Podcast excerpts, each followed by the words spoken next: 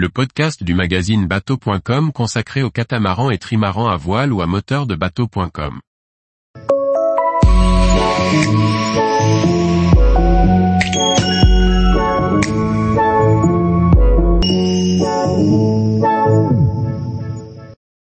Être équipier sur le bateau des autres, quels avantages et inconvénients? Par Antoine Wilm. Si vous n'êtes pas propriétaire d'un bateau, être équipier peut être une excellente façon de découvrir cet univers.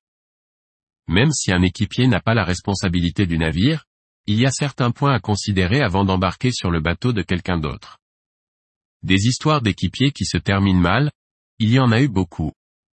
Voici quelques avantages et inconvénients à connaître afin que votre embarquement se passe au mieux. Avant de s'acheter un bateau, ou si cela n'est pas économiquement possible, s'embarquer comme équipier est une bonne façon de faire ses fonds de cirée. Mais il est bon de connaître les bons et les mauvais côtés de la situation avant de monter à bord. En voici un échantillon. Un nouveau monde. Faire équipier sur un bateau, c'est entrer dans un nouvel univers. Nouveau bateau, nouvel équipage, nouvelle destination. Et ce renouveau régulier est assez excitant. Voyager, découvrir et partager. Si vous faites équipier, vous avez sûrement le sens de la découverte et du partage.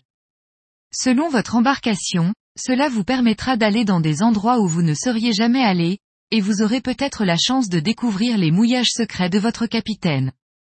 La voile rassemble beaucoup de passionnés et vous allez faire de belles rencontres et avoir de beaux échanges autour de cet univers.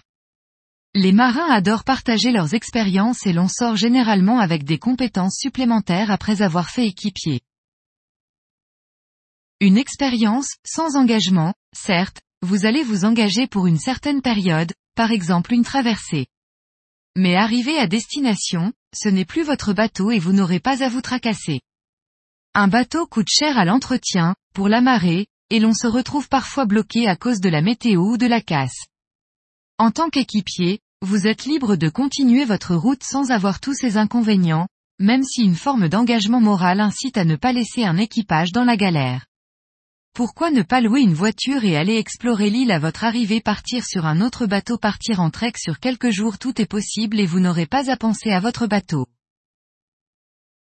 Un bel apprentissage, naviguer sur le bateau des autres permet d'apprendre de nouvelles techniques et de se perfectionner à la navigation. Chaque skipper et équipage ont leurs techniques et astuces.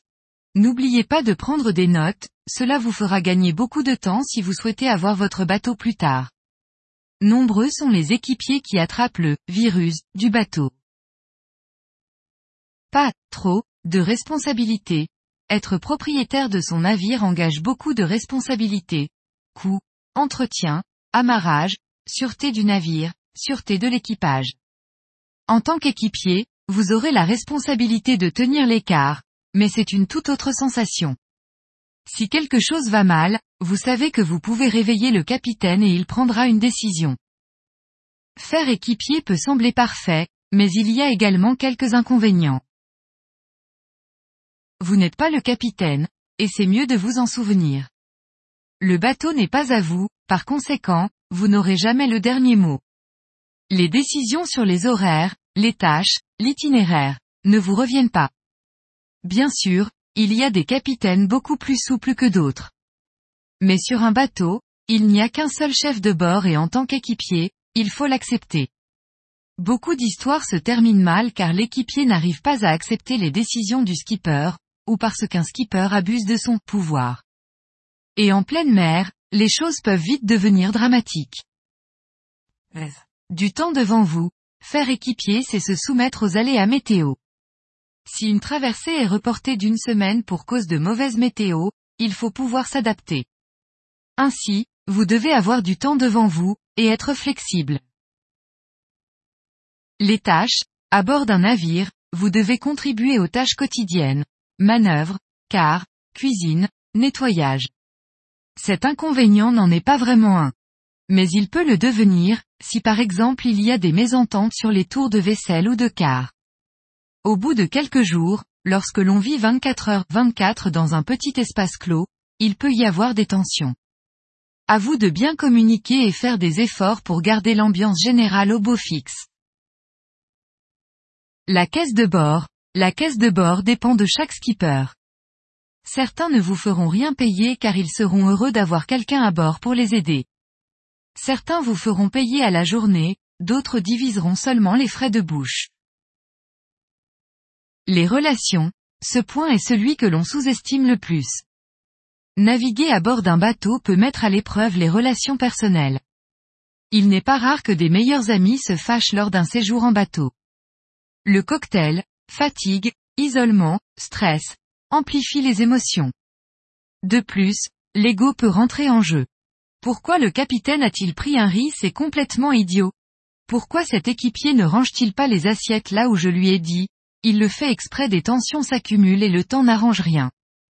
Pour parer cela, il faut bien se connaître soi-même, essayer de comprendre et respecter les autres, mettre son ego de côté lorsque c'est nécessaire et surtout, bien communiquer.